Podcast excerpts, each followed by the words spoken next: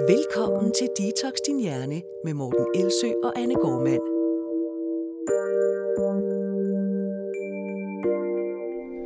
Så bliver det tid til afsnit 28 af podcasten Detox Din Hjerne. Mit navn er Morten Elsø, og i dag har jeg ikke Anne Gormand ved min side, men har i stedet lukket Nikolaj Bak til Aarhus. Velkommen til, Nikolaj. Tak skal du have, Morten.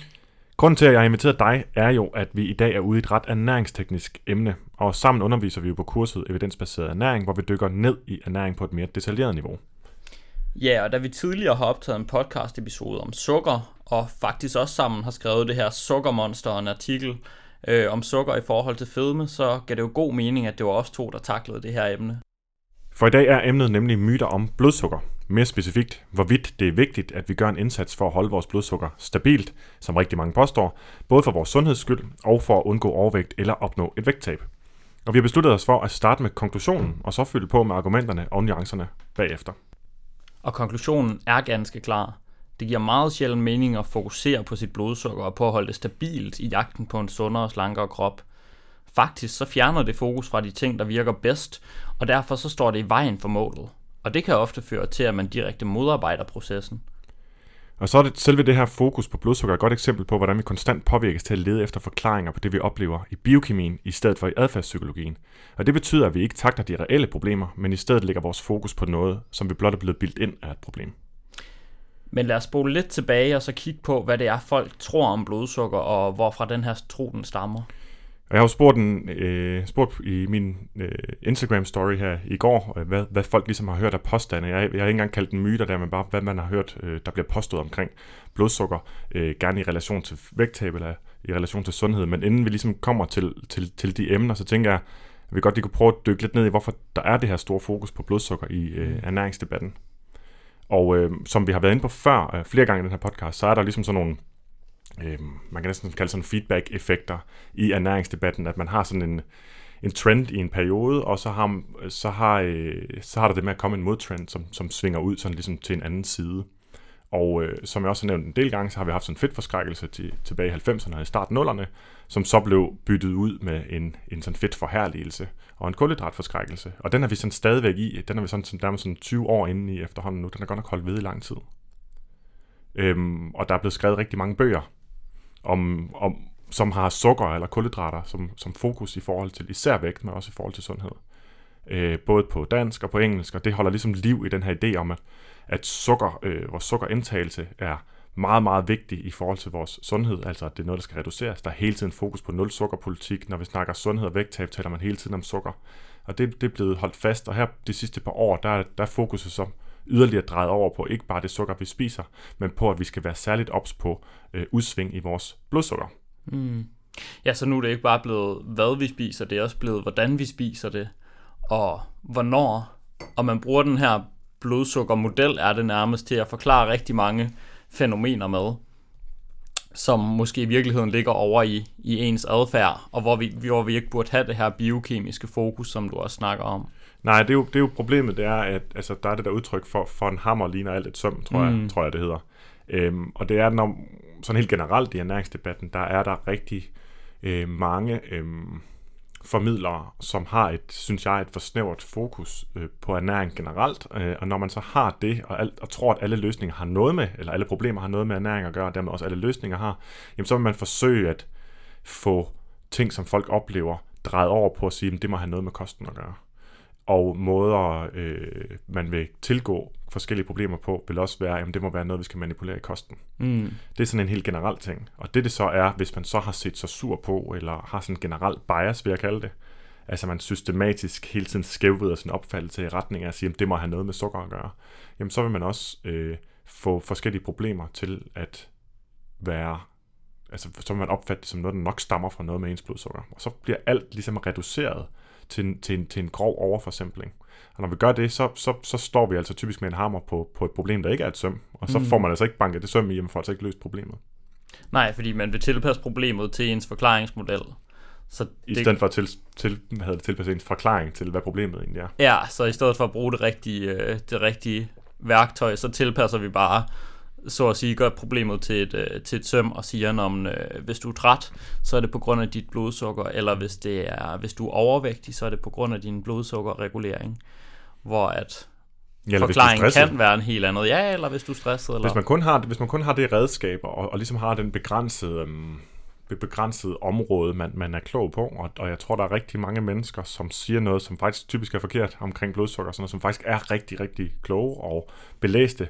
Men, men hvis man har lavet en cirkel, som er for afgrænset i forhold til ens vidensområde inden for, hvad det er, der driver os til at spise mere, end vi har brug for, jamen så vil man konstant tvinge sig selv til at overfortolke i retning af det, man i forvejen ved, i stedet for at åbne sit sind udad til øh, for at se, hvad kunne der være andre forklaringer. Og hvis man så også har investeret meget tid, meget formidlingskraft, øh, meget af sin egen person, og især mange penge, eller har en forretning, der er drevet af, at, at folk skal blive ved med at frygte sukker, jamen så, vil, så, så skaber det nogle incitamenter til, at der er ret mange personer i den her branche i ind- og udland, som bliver ved med at stå fast på nogle påstande, som egentlig er modbevist, og bliver ved med egentlig ikke bare at stå fast, men at komme med nye, stærkere, skarpere, mere lokkende påstande og forklaringsmekanismer, som fanger flere mennesker øh, ind og, og flytter deres fokus over på det her. Alt sammen sandsynligvis, øh, i hvert fald internt, rationaliseret som værende i god mening. Øh, men det har altså nogle skadeeffekter. Det er jo sådan set hele årsagen til, at vi har detox din hjerne. Det er for at få fjernet den misinformation, som står i vejen for, for det, som folk de egentlig gerne vil. Ikke? Øhm, jeg synes, det er sjovt det her med, at, at for en hammer ligner alt et søm. Man kan også se, at ud på arbejdspladser, der kan jo nogle gange være sådan, nu bliver det groft overforsimplet, der er sikkert en masse arbejdspladser, der gør det godt. Men hvis man siger, at folk er meget stressede, så må vi hellere øh, kigge på, om, om folk de spiser rigtigt. Eller hvis folk de har det dårligt, hvis folk de begynder, de har fået kraft eller sådan noget, så jamen, vi må også hellere kigge på kosten med det samme. Altså man har sådan en bias, sådan en diætkultur Mm. bias, som fortæller, at så snart vi har et eller andet problem, og det kan være fysisk såvel som psykisk også, jamen så, så må det have noget med kosten at gøre. Og ikke bare kosten generelt, altså hvorvidt man følger kostrådene og spiser varieret. Nej, men sådan kostens detaljer og netop sådan noget micromanaging med kost, med frekvens og altså hvor mange måltider man spiser dagligt, hvornår man spiser den, hvordan de er sammensat osv. Jeg kan se, der er en, der skal have lavet negle. Det var det, min kalender lige sagde. Jeg tror okay. ikke, det er mig. Nej. De, du har også øh, smukke, smukke negle, Morten. Ja, det kan, ikke, det kan simpelthen ikke være mig. Nej. Øhm, ja, så jeg tænker, inden vi lige kommer til, hvad er det folk tror på omkring blodsukker, så tænker jeg også, at hvis jeg sad derude og ikke vidste øh, sådan synderligt meget om ernæring, så kan jeg godt tænke mig at vide, hvad er det, vi snakker om, når vi snakker om blodsukker. Jamen blodsukker, det er jo som navnet det, øh, det antyder, det er jo blodets indhold af sukker. Og det skal vi have sådan et, et vist niveau af til at for, forsyne vores øh, røde blodlegemer og vores celler og, og hjerne med, med energi. Ja, og der er sådan et, et, et man siger sådan normalt niveau ligger omkring det, der hedder 5 millimolær. Og det er bare, det kan man lige så godt have regnet noget måske i procent eller sådan noget, men det er nu den måde, man lige gør det på i kroppen eller i, i, i molekylærbiologien. Øhm, og der er sådan et rimelig konstant niveau af det, for at der er noget tilgængeligt hele tiden til de øh, organer, der har brug for det. Øhm, og så skal det heller ikke være højere, særlig meget højere end det, fordi når det når en vis øh, koncentration i blodet, ligesom vi kender fra alle mulige andre ting, når der kommer en for høj koncentration af et eller andet i, så kan det have nogle skadelige effekter. Og det er sådan, at hvis der er for høj koncentration af sukker i vores blod, så kan det sukker sådan automatisk binde sig til nogle forskellige øh, proteiner. Øhm, det er sådan, at når man har blodsukkerudsving, når man bare spiser øh, kulhydrater, så vil man have blodsukkerudsving, fordi at sukkeret kommer fra maden over tarmen ind i blodbanen.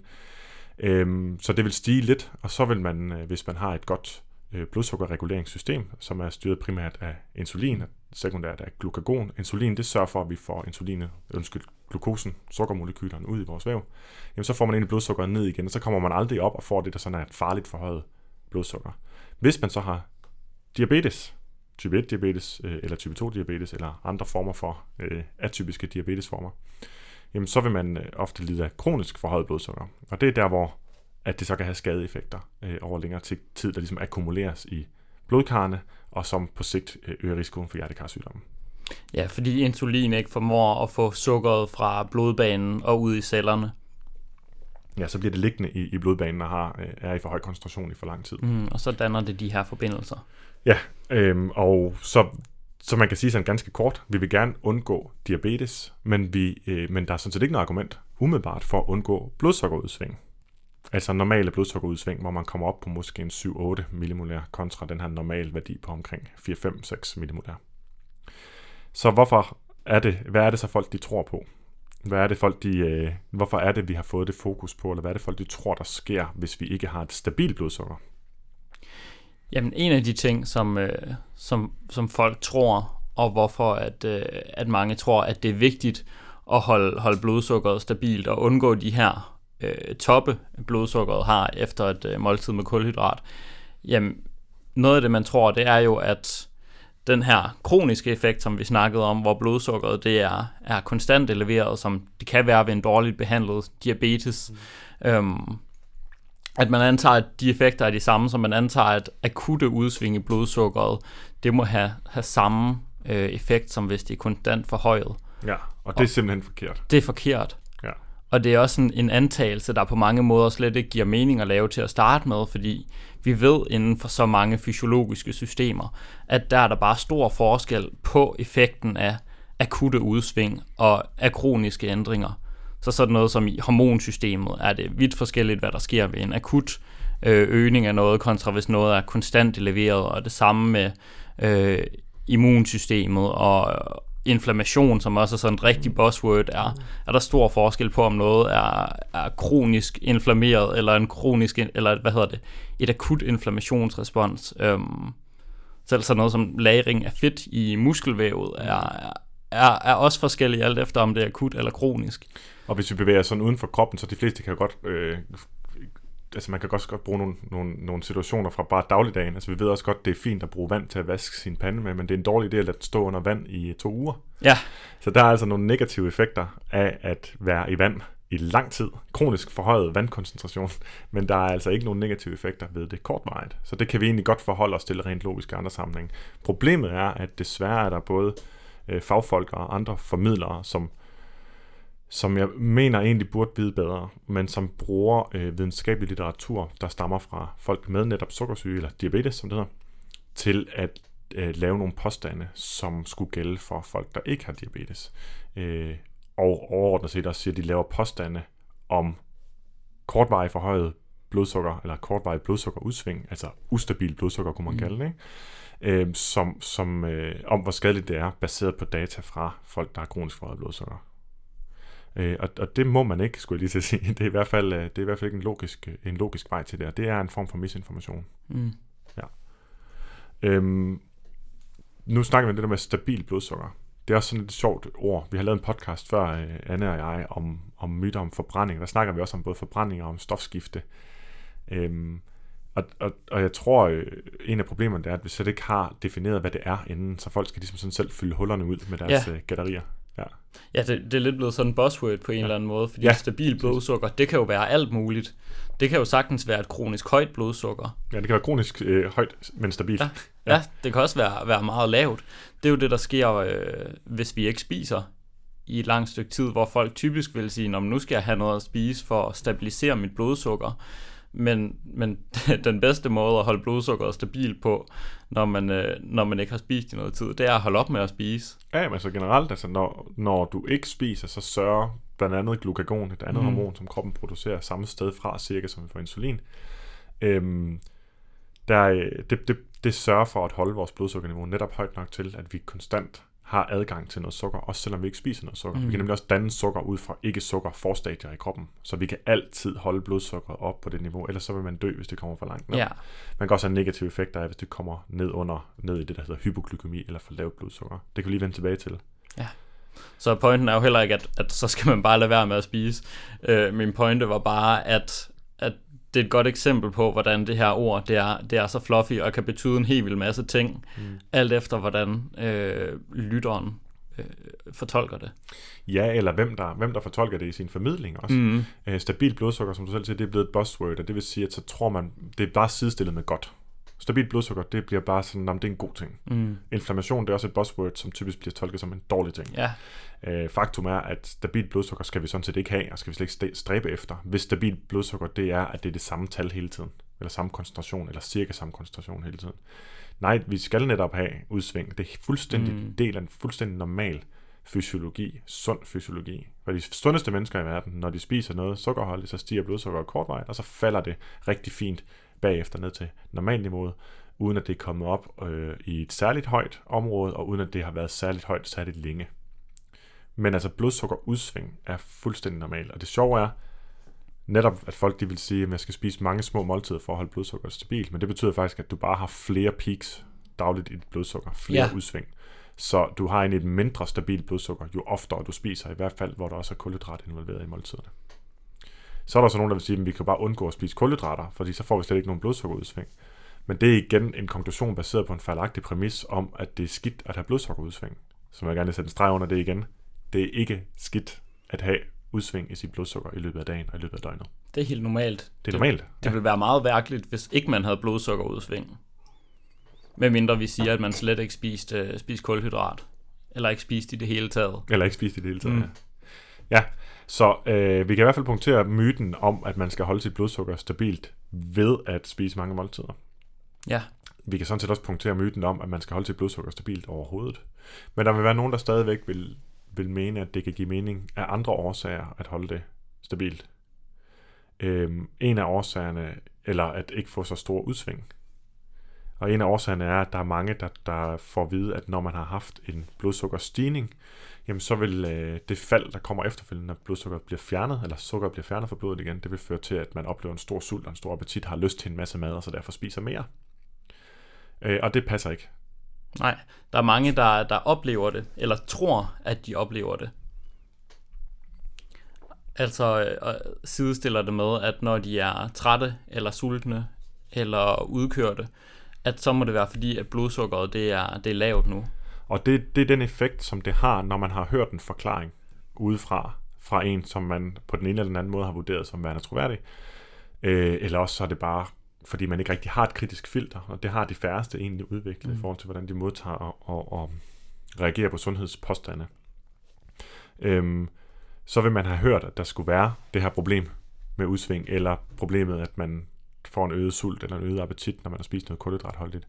Og når man så bare på et eller andet tidspunkt i løbet af dagen oplever en sult, som man ikke er tilfreds med, at man har, eller en lyst til noget sødt, som man synes, man ikke skulle have, jamen så den første forklaring, der, der, eller den forklaring, der ligger først for ind i hovedet, det vil sandsynligvis, det kunne så være den forklaring, som man sidst har hørt. Jamen, det er jo nok fordi, at jeg spiste, eller drak en cola der tidligere, så har jeg fået sådan en sukkercrash, som man kalder det at så, så mit blodsukker det er steget, og så er det faldet til under normalt niveau, og så har jeg fået lyst til at få mere sukker indenbords. Mm. Og der er noget, der hedder reaktiv hypoglykemi, altså at man reagerer på en sukkerbelastning, hvis man kan kalde det det, ved at få for lavt blodsukker umiddelbart efterfølgende. Og det er også forbundet med sult, men det er også forbundet med svimmelhed og træthed og ubehag og kvalme og alle mulige andre ting. Når du kommer ned og får reelt for lavt blodsukker, øh, så har du det helvede til. Ganske kort fortalt. Ja. Så med mindre det er tilfældet, så er der nok intet, der peger på, at det er det, det lyder af. Og det, der sker rigtig tit, når man har fået en forklaringsmekanisme, det er også, at man stopper med at stille spørgsmål. Man lukker sådan set sit sind, så man stopper med at stille spørgsmålet, hvad kunne være en alternativ forklaring på det? En af de ting, man jo, som rigtig mange siger, det er, at om eftermiddagen, øhm, der går de sukkerkold ja. på arbejdet. Ja, de mærker, at deres blodsukker er lavt. Mm. Hvor det, det i virkeligheden mærker, det er jo, at de er trætte, de er måske stressede, øhm, de er sultne. Ja. Alle de her ting, som man mærker sidst på eftermiddagen. Men det er jo ikke at mærke, at blodsukkeret er lavt. Nej. Det er at mærke lige præcis de oplevelser. Nu har man bare tilpasset dem til den forklaring med, at Nå, men det, er mit, det er mit blodsukker, der er skyld i det her. Præcis, og hvis jeg har en klient, der siger, så er mit blodsukker lavt om eftermiddagen, så spørger jeg bare, hvordan ved du, at dit blodsukker mm. er lavt om eftermiddagen? Så nysgerrig, som jeg kan spørge det. Og så siger jeg, jeg kan jo mærke, at jeg er træt. Så siger, okay, hvordan ved du, at det, at du er træt, har noget med dit blodsukker at gøre? Ja, det ved jeg jo sådan set heller ikke. Og der er vi så ude i det problem, at hvis du man stillede spørgsmålet, hvad kunne være en alternativ forklaring på, at du er træt hver eftermiddag, eller stresset, eller udkørt, jamen så kan vi faktisk åbne op for, hvad der kunne være andre muligheder. Der kunne mm. for eksempel være den første oplagte mulighed. Det vil være, at man faktisk sover dårligt. Ja, du er træt, fordi du ikke har sovet nok. Ja, det ja. giver rigtig god mening. Det er en meget nærliggende forklaring, men man kan let komme til at styre væk fra den, hvis man er blevet fortalt, at der er noget andet, der er vigtigere. Ja, så alle dig og alle andre, der sidder derude måske og tænker, at jeg har fået lavet blodsukker hver eftermiddag, fordi jeg er så træt, jamen øh, der er øh, adskillige øh, andre forklaringer, som er mere sandsynlige.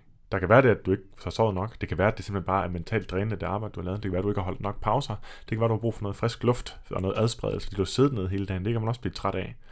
Øh, der er også den anden mulighed, at man sover for meget. Det er en ting, som sjældent sker for det arbejdende folk, men det er også en reel mulighed. Øh, så der er andre muligheder, som er meget mere nærliggende. Og du kan ikke mærke dit blodsukker. Nej, men mindre det er ekstremt lavt eller ekstremt forhøjet. Og øh, det er altså noget, der øh, gudskelov øh, næsten kun sker ved, øh, ved ubehandlet diabetes. Øh, for det er faktisk en Eller ret dårligt farlig... behandlet, når folk får tager for meget insulin, Ja, for eksempel. ja. Ja, blandt andet samme årsag til, at nogle bodybuildere, de, øh, de går rundt med en, øh, med en sukkersød sodavand på sig altid, hvis de bruger insulin. Simpelthen fordi det er, det er farligt at komme til at, at, at overdosere på det. Det er sådan lidt et sidespring, men det er bare for at sige, at den her tilstand, det er ikke noget, den tilstand, man ville kunne mærke på sit blodsukker, det er ikke en normal tilstand, som folk oplever. Nej, det Og er så har, man det, så har man det virkelig dårligt. så har man det rigtig, rigtig dårligt, ja. Og, og så igen, sukkermyterne, eller blodsukkermyterne, fjerner fokus fra det, der, der i virkeligheden er virkeligheden. Og gør jo så også, vi kan jo se konsekvensen ved det her, kunne jo være, at man gennem hele sit liv øh, undlod at kigge på sine søvnvaner, fordi man tænker, man har for lavt blodsukker, og i stedet løser det problem, som ikke er det reelle problem, løser det, man tror er problemet, ved at sige, "Men så må jeg godt få et stykke kage. Og så mm. sker der måske yderligere det, at man ender med at fortsætte med at øh, tage på, eller bevare en vægt, som, som ikke er sund for en, og som man ikke har det godt med.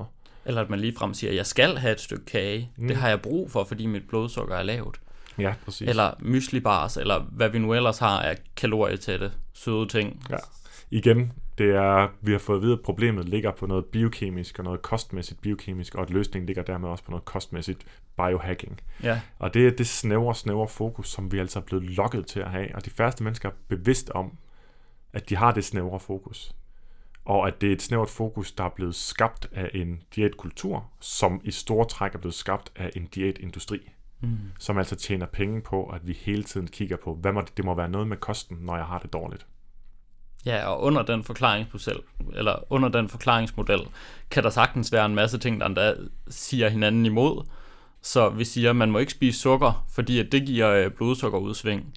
Men samtidig, øh, så er der mange, der siger, når de har et lavt blodsukker, jeg skal have noget hurtigt optagelig kulhydrat nu, jeg skal have noget sukker. Så allerede der er der to forklaringsmodeller, der fuldstændig crasher under samme, øh, under samme type forklaring. Ja, man kan sige, at lige i øjeblikket er der også sådan helt generelt den her med, at vi skal spise mange måltider, og så skal vi jo også faste. Ja, Øhm, og, og sådan er det, når man er... Øh, når, når, når, når man ikke er...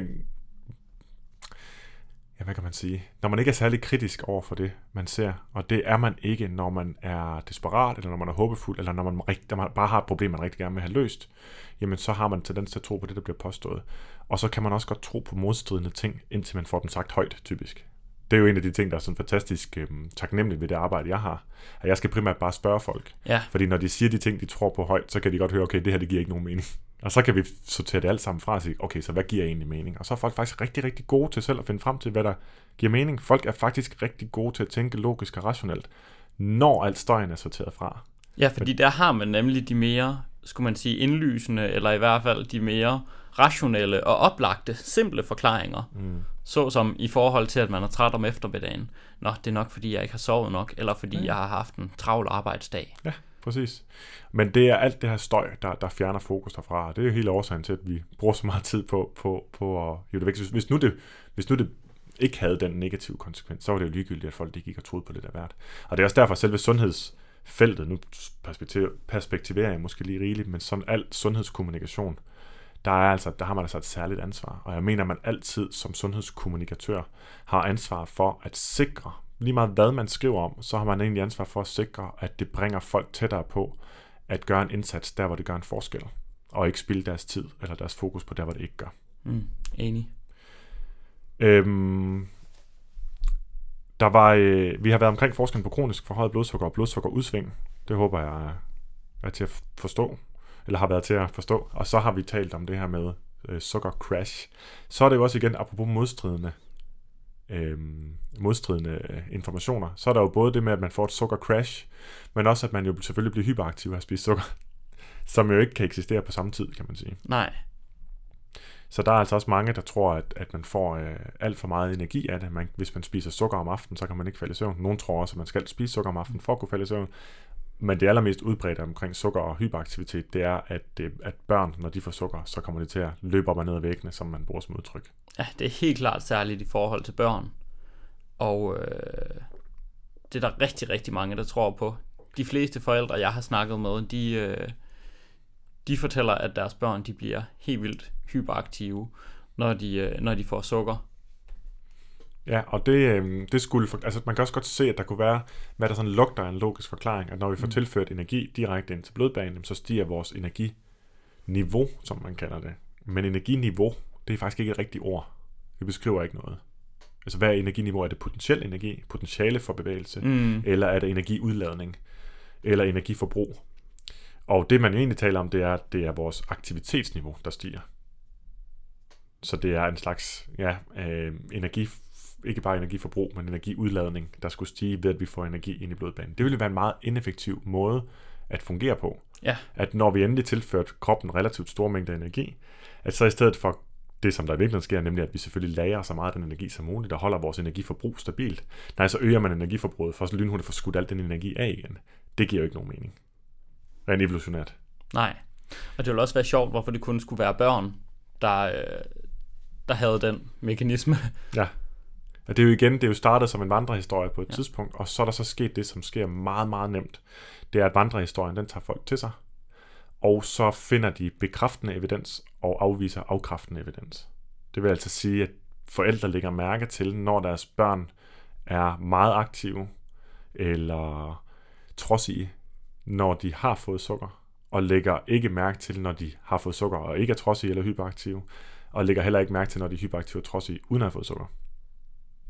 Øh, og samlet giver det sådan et fuldstændig klokkeklart billede hos rigtig mange forældre, at der er sådan en sammenhæng mellem sukkerindtagelse og hyperaktivitet, som egentlig be- modbevises hver eneste gang, de går i biografen med deres børn, Ja, hvor de sidder helt stille i halvanden to timer, på trods af, at de sidder og spiser slik. ja. Men, men det er igen det er et godt eksempel, hvor man er fuldstændig blind for det, der ikke passer ind i den konklusion, man har i forvejen. Ja, og så når man er til børnefødselsdag eller et eller andet andet socialt arrangement, hvor der er sjov og fest, så, så bliver man bekræftet i, at sukkeret har gjort øh, børnene hyperaktive.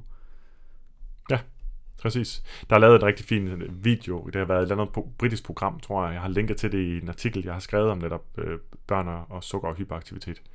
Øhm, og der har de lavet sådan to fester. Opstillet børnefødselsdage. Med masser af børn og band og så videre. I den ene version, der, er de, der har de en masse sådan voldsomme aktiviteter. De er meget, meget fysisk aktive og går helt amok, og de synger og danser, og som sagt, der er band og så videre. Og den anden situation, der har de så meget roligt, i sted, hvor de sidder og tegner, de sidder og hygger. Og så har de gjort, øh, så kommer børnene hjem til deres forældre bagefter, og så i, i den ene situation er de jo hyperaktive op og kører, den anden er de ikke. Og så spørger de så forældrene, hvad for en af dem, hvor de, de troede, der var blevet serveret sukker til. For det var så sådan, at de også til den ene havde serveret masser af sukkerholdige snacks, og til den anden havde serveret ikke sukkerholdige snacks.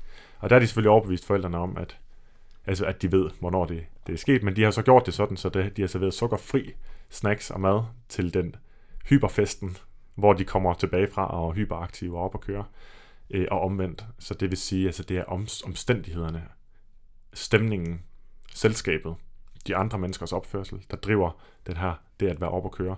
Det er ikke sukkeret. Så det er igen, har man fået så nemt at bilde ind, at det må bare være sukkeret, der gør det, fordi vi igen lever i den her diætkultur, hvor alt handler om kostens effekt på kroppen. Ja, og fordi man har fået den forklaring på forhånd, så vi vil tilpasse oplevelsen til, øh, til forklaringen. I stedet for at sige, jamen som du sagde, hvad kunne være en anden forklaring? Præcis. Så det, øh, det flytter fokus, og det er et godt eksempel på, at her flytter det jo fokus for overhovedet at åbne øjnene for, på, i hvor høj grad vores omgivelser, vores selskab styrer vores egen stemning og vores eget humør. Tænk at, være, at man, vi bliver faktisk helt blinde for det, fordi vi har stirret os blind på en anden forklaringsmekanisme. Så jeg synes, jeg er en god pointe at have med sådan helt generelt. Nu er det måske tredje fjerde gang, den, den kommer med her. Men læg mærke til, i hvor høj grad vores sind bliver lukket ved den konstante manipulation fra diæt- og slankeindustrien til hele tiden at sige, nej, nej, kig herover, nej, nej, kig herover, nej, nej, kig herover, så vi ikke kigger ud og ikke zoomer ud og ikke bevarer perspektivet. Også på sundhed generelt. Du lytter til Detox Din Hjerne med Morten Elsø og Anne Gormand. Vi kommer jo heller ikke helt udenom at snakke om øh, vægttab, tænker jeg. Noget, der også bliver påstået, det er jo så, at øh, for en stor del af befolkningen, der øh, giver det bedst mening at spise øh, low carb, simpelthen for at mindske de her blodsukkerudsving. Og det er fordi, at nogen er af den øh, opfattelse, at en stor del af befolkningen er insulinresistente. Det vil sige det her, skal vi kalde det forstadie til, øh, til type 2 diabetes, hvor at vi er dårlige til at vor- regulere vores blodsukker med insulin. Øhm, og der er jo selvfølgelig flere påstande her i. Der er dels en påstand om, jamen, at, øh, at mange er insulinresistente, og det kan vi ret let måle. Der er også en påstand om, at øh, hvis man er insulinresistent, så er det bedre for en at spise øh, low carb. Og så at i det hele taget, at low carb det er bedre for, øh, for vægttab. Ja, og at low carb skulle være bedre for vægttab, det er noget af det, som vi har beskæftiget os næsten allermest med, fordi det er sådan en myte, der, der er ja. så udbredt. Øh, sådan helt generelt, så er der ikke nogen fordel at hente ved at skære ned på kulhydratkalorierne, frem for at skære ned på fedtkalorierne, når målet er vægttab. Det er vist i de bedste og mest velkontrollerede, randomiserede, placebo-kontrollerede, skulle jeg til at sige, randomiserede kliniske, kontrollerede kliniske forsøg af det højeste standard. Det er vist i længerevarende forsøg og kortvarende forsøg. Det er vist i, i observationsstudier, og alle typer af videnskabelig evidens peger i samme retning af, at det er ligegyldigt fra hvor du tager dine kalorier, om det er for fedt eller for kulhydrater, når du skal skære ned på den. Ja, så længe kalorieunderskud, det er det samme. Ja, præcis. Og nogle gange så er det altså også bare praktisk lettere at opnå et kalorieunderskud ved at skære på fedtet.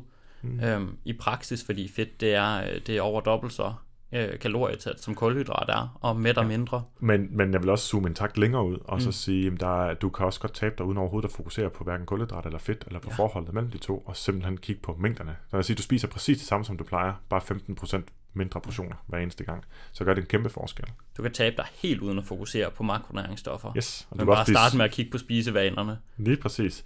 Men du kigger ikke på spisevanerne, hvis du får at vide, at det du skal, det er at manipulere dit blodsukker, så det bliver mere stabilt. Så er man slet ikke i gang med at kigge på sig selv. Og det er nødvendigt, fordi det, som studierne også viser, det er, at folk simpelthen er forskellige. Folk har forskellige præferencer. Og hvis vi konstant laver en... Øh, one size fits all, eller bare kun lave to muligheder, så du skære ned på fedt eller skære ned på kulhydrater, så har du oversimplificeret noget komplekst, og ikke på en god måde, fordi det betyder, at vi i stedet for at kunne finde en skræddersyet løsning til hver enkelt, jamen så forsøger at få alle mennesker, som er meget forskellige, til at passe ned i en af to kasser for eksempel. Mm. Om det er en, to eller tre kasser, så er det stadigvæk 1000 kasser for lidt i forhold til at den individuelle approach, som alle mennesker kan, alle mennesker kan tage udgangspunkt i sig selv og stille sig selv de rigtige spørgsmål, hvis hovedet er fri for støj. Ja. Og med støj mener jeg misinformation og andre mennesker, der prøver at bilde ind, hvad det er, man bør fokusere på. Men tilbage til det. Fordi der var i så, særligt et studie, vi lige skulle have nævnt nu her, ja. i forhold til, øh, hvilken type kost man taber sig bedst på, afhængig af, om man er insulin lidt insulinresistent eller ej. Ja, for det er jo i virkeligheden en lidt anden påstand. Der er dels en påstand om, at low carb er bedre i det hele taget. Det kan vi se meget tydeligt i litteraturen. Det er det ikke. Øhm, og så er der en påstand om, at nogen har mere gavn af, øh, af low carb. Og det er der faktisk et øh, rigtig stort og rigtig veludført studie, der har, øh, der har undersøgt. Det her øh, Diet Fits blev det kaldt, hvor man øh, havde 609 forsøgspersoner, der blev øh, fordelt på en kulhydratfattig kost eller en fedtfattig kost, og så så man øh, på, hvad de tabte sig bedst på, alt efter øh, hvor god insulinfølsomhed de havde, men også om de havde gener, der teoretisk kunne disponere for, at de tabte sig bedre på en kulhydratfattig eller en fedtfattig kost. Og der var altså ikke nogen forskel. Nej, så der var samme vægttab i begge grupper, og ja. det var altså uafhængigt af øh, kosttype, og kosttypens effekt på deres vægttab var uafhængig af, hvorvidt de var gode til at få sukker ud af blodet eller ej, og uafhængigt af, om de havde en gen, gen, gentype, der skulle egentlig diktere, hvorvidt de var bedre eller dårligere til at omsætte sukker i blodet, fra ja. blodet og videre. Fordi der er noget forskning, der, øh, der kunne pege på, at low carb kunne være bedre i forhold til insulinresistens. Men det er bare ikke lige så god evidens som det her studie. Vi snakker om typer af evidens, og hvor hvor godt vi kan tage et forskningsresultat for gode varer i forhold til, om det ligesom øhm, er repræsentativt for, hvordan det forholder sig i virkeligheden. Og mm. der har vi forskellige typer af studier. Så vi har det her store øh, randomiserede interventionsstudie, og så er der blevet lavet en, en, en anden type studier, øh, som er, hvor man tager data, der er lavet fra tidligere, og så laver en ny analyse. Ja. Det man kalder en, en post-hoc øh, analyse. Ja, og, og der har været nogen, et par studier, men hvor jeg så også vi jo skal sige i virkeligheden, at der også har været nogle store økonomiske interesser i de studier, mm. øh, i retning af at fremme øh, en øh, øh, at fremme udførselen af målinger af ens eget blodsukker, inden man går i gang med at vurdere, hvilken diæt man skal på. Mm. Ja, så det er meget lettere, det er meget lettere at finde et resultat, der måske i virkeligheden ikke er der, hvis man har et datasæt, hvor man bagefter går tilbage og siger, nå, nu vil vi undersøge noget, noget nyt, så at sige, i de her data, ja. end hvis man på forhånd siger, det her vil vi undersøge, og så laver man studiet. Det, det er svært at forklare, øh, fordi det er sådan ret, det er ret langt ned i kaninhullet ja. øh, i forhold til øh, det videns, videnskabsteoretiske og det sådan tekniske. Men, men generelt er det sådan, at, hvis, at når du går i gang med at lave et forsøg, så skal du have bestemt dig for inden, hvad er det, vi gerne vil undersøge. Og så skal du bagefter fremlægge, hvad fandt vi ud fra det, vi undersøgte. Det, der rigtig ofte sker, det er, at man ikke registrerer, hvad det er, man gerne vil undersøge, som det, der hedder primære og sekundære endepunkter. Øhm, og så finder man på dem, eftersom de dukker op, og så tager man de resultater, der, der bonger mest ud. Mm. Øh, men det må man ikke, skulle jeg lige til at sige. Altså den, den videnskabelige korrekte metode til det, det er, at man faktisk bestemmer sig for, hvad det er, man vil måle på, inden man går i gang, og så rapporterer man kun på det, man måler på. Hvis man rapporterer på mere end det, man oprindeligt ville have målt på, det kan være alle mulige andre ting, man, har målt, mm. man så også har målt på, men som ikke var det studie, var designet til at undersøge, jamen så er det det, der hedder hypotesegenererende. Øhm, det er som at sige, jamen, okay, vi fandt ikke det, som vi ledte efter, men vi fandt en anden effekt, så nu skal vi lave en undersøgelse af, hvorvidt det passer. Og der vil jeg sige, at de studier, som vi lige nu siger, ligger for lavt i forhold til det studie, du roste før med, øh, der hed DietFit-studiet, mm. de studier, der ligger lidt under, hvor der er den her efteranalysering af data, Øhm, jamen, det kan sagtens være rigtigt, det de har fundet, at det har været en reel effekt. Men i og med, at det er lavet som en, som en efteranalyse, så betyder det, at resultaterne skal tages så meget med et grænsalt, så de egentlig blot burde få os til at sige, lad os lave et randomiseret, velkontrolleret klinisk forsøg, der tester den her hypotese. Og det er faktisk lidt det, det her DietFit-studie har gjort. Ja, det er jo så det, man netop har gjort. Ja, som har både været, det er et meget langvarigt interventionsforsøg, og det er meget sjældent, man har dem, fordi de er røvhammerne dyre at lave et mm. interventionsforsøg. Det er, hvor du aktivt får folk til at ændre adfærd og følge effekterne af det. Et observationsforsøg, det er, hvor du bare lægger mærke til, hvad gør folk, og hvilke sygdomme har de. Og når du aktivt skal få folk til at gøre noget anderledes, så det typisk så gør man, kan man kun gøre det i kort tid og med få personer. Det her det er i lang tid og med mange personer. Så det er, der findes ikke bedre evidens sådan set end det studie. Det er derfor, vi bringer det op. Det er ikke fordi, vi har cherry-picket, altså bare lidt efter et studie, der bekræfter det, vi tror på. Det må objektivt set være den bedste evidens enkeltstående hmm. på, øh, på det her område. Og, og allerede der må man jo så sige, hvis der, hvis der var en effekt af, blodsukkerudsving. Ja, på, på om man skulle skære ned på kulhydrat eller fedt. Mm. Så må sige, hvis vi ikke kan diskutere den i det her store studie, der er så, der er så godt designet, så må den være så, så lille, at der er langt vigtigere ting, der overskygger, hvor meget det her det betyder. Lige præcis. Øhm, ja, så som præcis. personlig præference. Så som personlig præference. Om ja. det er langtidsholdbart for en at, at spise på en måde kontra en anden alle de ting, som vi faktisk godt ved er vigtigere. Ja. Altså laver man sådan pyramider, som vi tit gør i vores undervisning, pyramider over, hvad der er vigtigt, så er der fuldstændig egentlig fuldstændig videnskabelig konsensus. Stort set, der kan være nogle få detaljer, som man, man kan være uenig om, men vi ved godt, hvad der er vigtigst. Det er der, det er alle øh, generelle sådan, rapporter, som kommer fra større vidensindsamlingsorganisationer, både på sportsområdet og på sundhedsområdet og på vægttabsområdet, de konkluderer de samme ting. Den kost, hvor du kan holde et kalorieunderskud i lang tid, eller egentlig holde en lavere kalorieindtagelse resten af dit liv, det er den, der virker bedst. Og der er meget, meget få ting, der skulle diktere, at du skulle vælge den ene eller den anden eller den tredje retning. Og dem, der skulle gøre det, de gør det kun med meget lille evidens. Altså det er ikke sådan, at det er tydeligt, og det er, ikke, det er heller ikke en stor effektstørrelse. Mm. Gør det mening? Ja. Jeg ser lige tvivl, om jeg brøvlede lidt for meget der. Øhm, man kan også sige, at hvis blodsukkerudsving generelt var noget, der bestemte, hvorvidt man kunne tabe sig eller ej, så vil vi også se, at der vil være en langt højere grad af overvægt blandt dem, der spiste forholdsmæssigt flere kulhydrater i deres kost i forhold til andre næringsstoffer øh, og omvendt. Og det ser vi ikke. Der er simpelthen ingen sammenhæng mellem et højt kulhydratindtag og overvægt øh, i sig selv. Nej, og sammenhæng mellem sukker specifikt og øh, overvægt og fedme er faktisk også rigtig dårlig.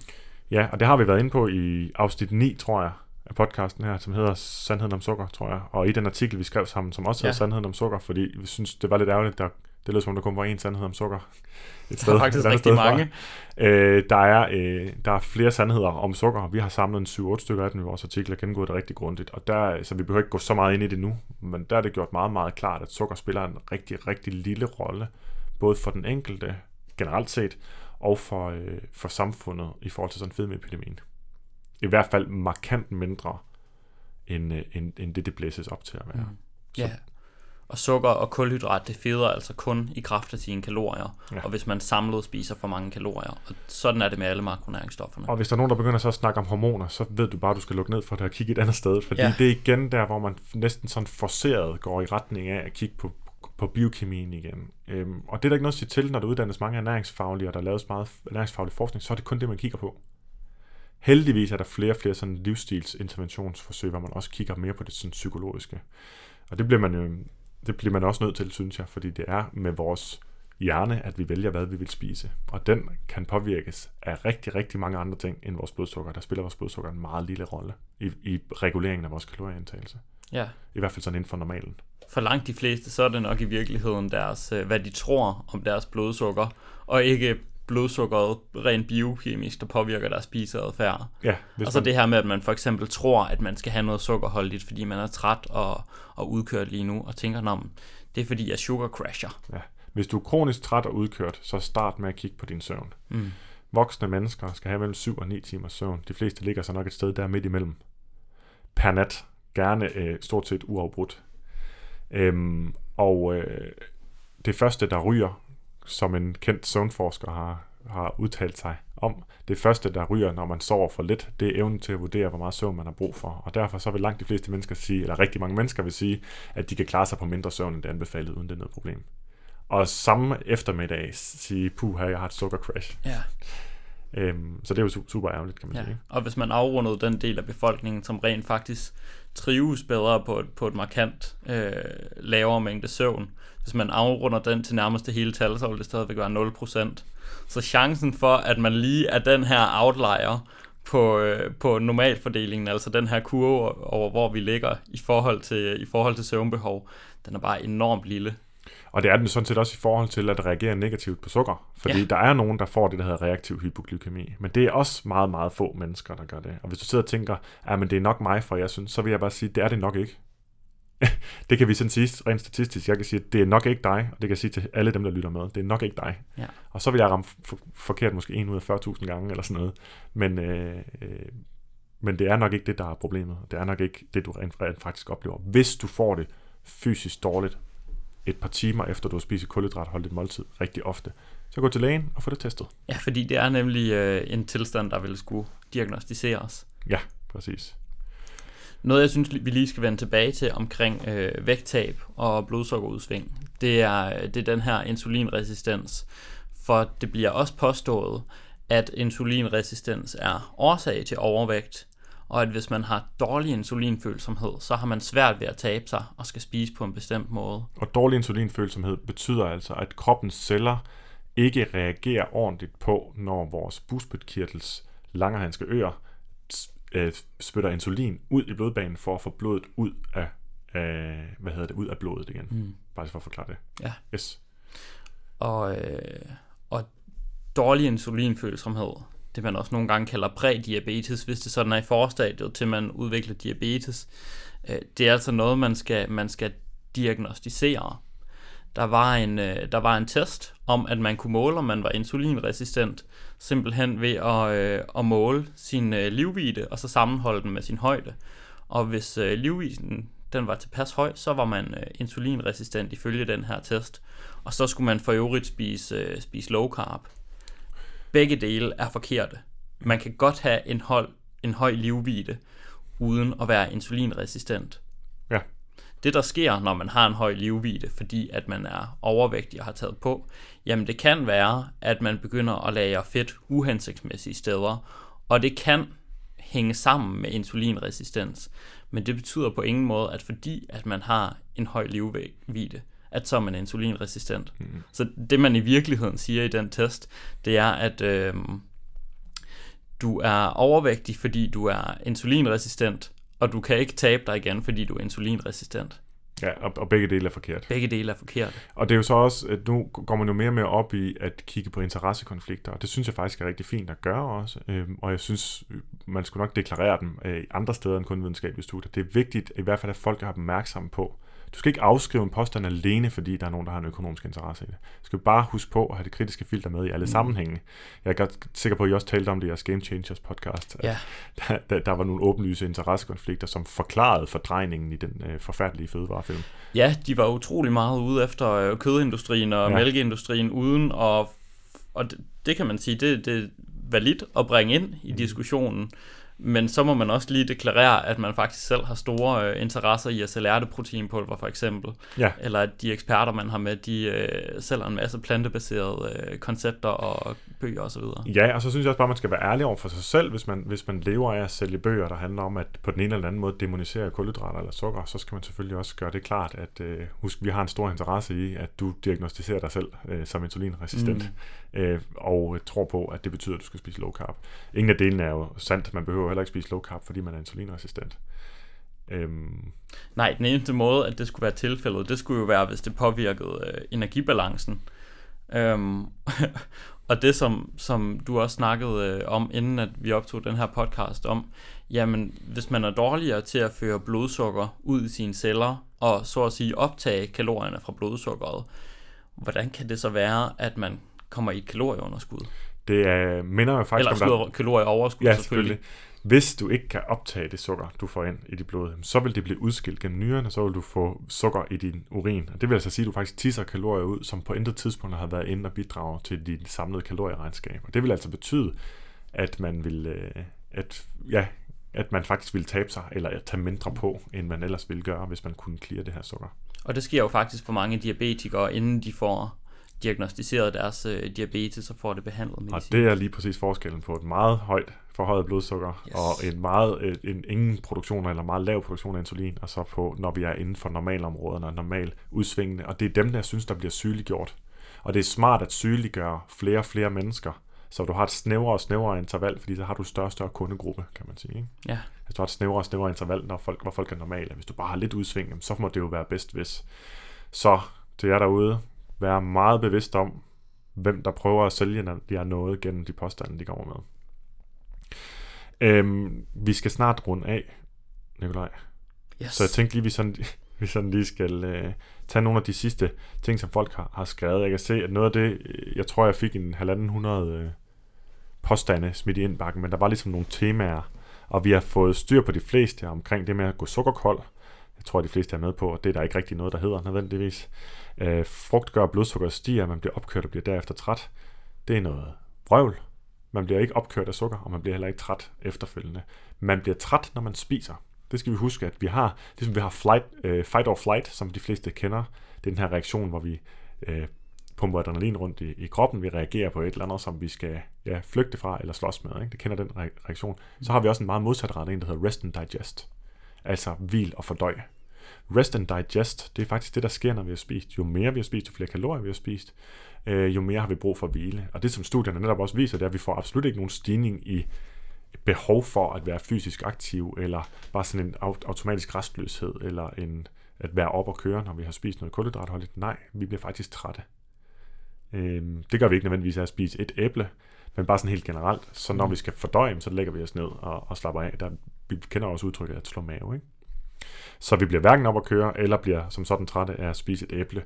Men grund til, at jeg har det her med frugt med, det er fordi, det er en af de store negative, ernæringsmæssigt negative konsekvenser, der er sådan meget målbar, hvis man kan sige det sådan, at frygten for sukker og for blodsukkerudsving får folk til at stoppe med eller skære ned på indtaget af frugt.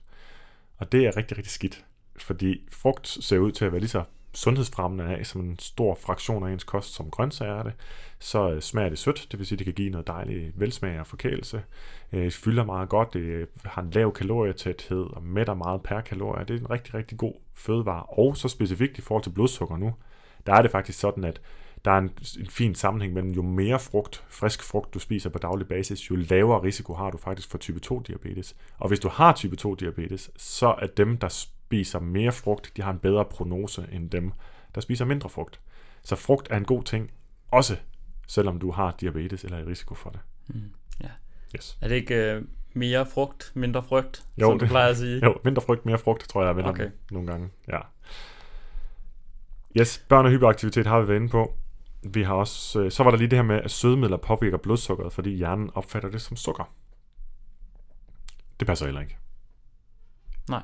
Jeg havde lige lagt den over til dig, Nikolaj. Du greb den ikke. Så siger jeg bare, det passer ikke. Øh, sødemidler påvirker ikke blodsukkeret. Det er kun sukker, der kan påvirke blodsukkeret. Så kan man sige, at det kunne påvirke det indirekte ved at få os til at producere insulin, men det gør de ikke. Så, øh, men jeg tænker, det er også et, et, måske et senere afsnit omkring sødemidler. Ja, og den her med hjernen opfatter, det er også sådan en lidt øh, åben der hedder en- formulering, der kan betyde rigtig mange ting. Det er det, der hedder en vag formulering. Ja. Øh, ly- lyt helst til mennesker, der kan komme med helt 100% konkrete formuleringer, hvor det ikke kræver noget fortolkning. For hjernen opfatter. Det er, det, det, det er der ikke noget, der hedder. Kan man sige. Ikke i den her Ikke i sammenhæng. den her sammenhæng. nej. Bliver man mere mæt ved at undgå blodsukkerudsving? Nej. Nej, det er jo faktisk lidt sjovt. Noget af, noget af det mest mættende øh, overhovedet, det er kogte kartofler, som, øh, som medfører et vist udsving i ens blodsukker. Ja, de har et relativt højt glykemisk indeks, Ja. som det hedder. Ja. Men det er altså noget af det mest mættende, man kan spise. Ja. overhovedet. Så der er heller, man, skal, man skal være meget øh, motiveret for at finde ja. en sammenhæng i den videnskabelige litteratur mellem øh, blodsukkerudsving eller øh, ja, blodsukkerudsving og så påvirkninger af mæthed og, og sult. Det er noget, der stammer fra det der reaktive hypoglykemi, men det lider folk altså generelt ikke af. Mm. Og faktisk noget af det, som folk øh, jo ofte nævner, når de så nævner eksempler på øh, sukkerholdige, og det siger jeg i sådan øh, gåseøjne, dem kan I ikke se i... Øh, dem kan I ikke se gennem podcasten. Nej, men øh, mange af de fødevarer, som folk nævner, mætter dårligt øh, med udgangspunkt i, at det, det bliver hurtigt optaget af blodsukkeret, og det stiger hurtigt og falder igen. Jamen det er jo ofte sådan noget som øh, chokolade, øh, is, kage osv., men som i virkeligheden faktisk tit ikke har en voldsom påvirkning af blodsukkeret, fordi der er et højere fedtindhold, Ja. og fordi at der er faktisk flere kalorier fra fedt i de her fødevarer i mange tilfælde, end der er fra sukker. Og så ender de netop med at have det, som hedder et lavt mæthedsindeks. De fylder meget lidt per kalorie, det vil sige, de giver lidt volumen Ja. og lidt mæthed der. Øh, Så har de rigtig høj kalorietæthed, fordi der er så meget fedt i, ikke fordi der er meget sukker i, men også på grund af sukker, altså sukker og fedt. Mm.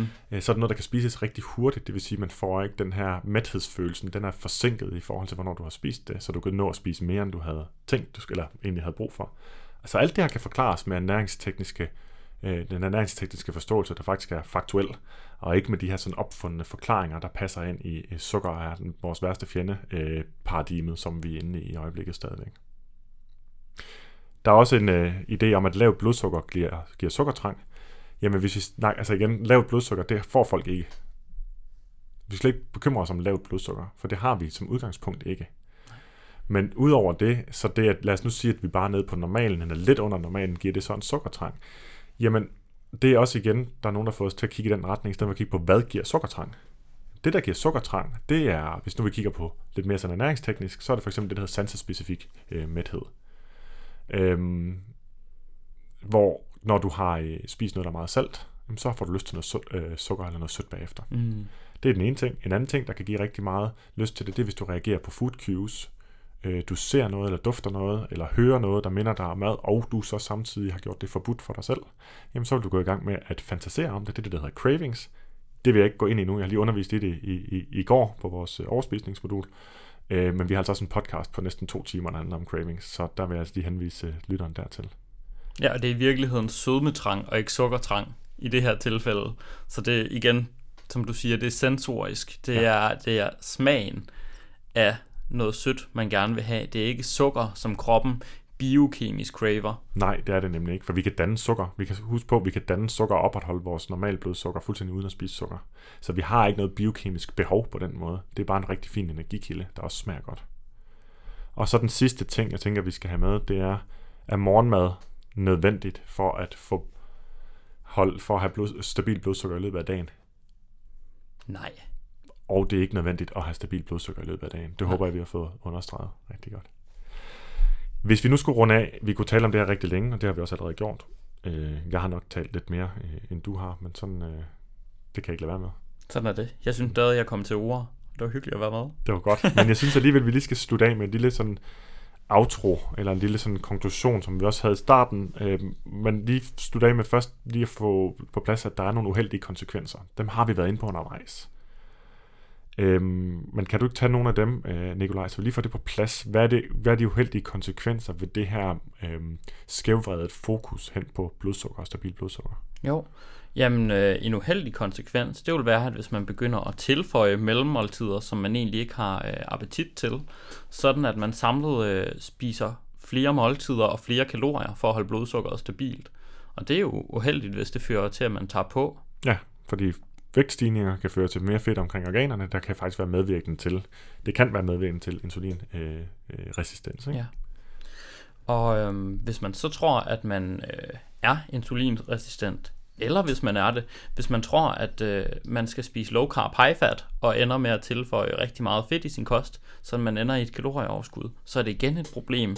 Ligesom hvis øh, man vælger low carb high fat, men at det ikke passer til ens præferencer, så det bliver sådan en kostregime, som man ikke kan holde, og man kommer ind i den her øh, frygtelige cyklus af kurer og øh, så give slip og kurer og give slip, øh, mm. som jeg ved, I også har lavet mange episoder omkring, som jo er et af de største problemer med, Ja. med diætkulturen.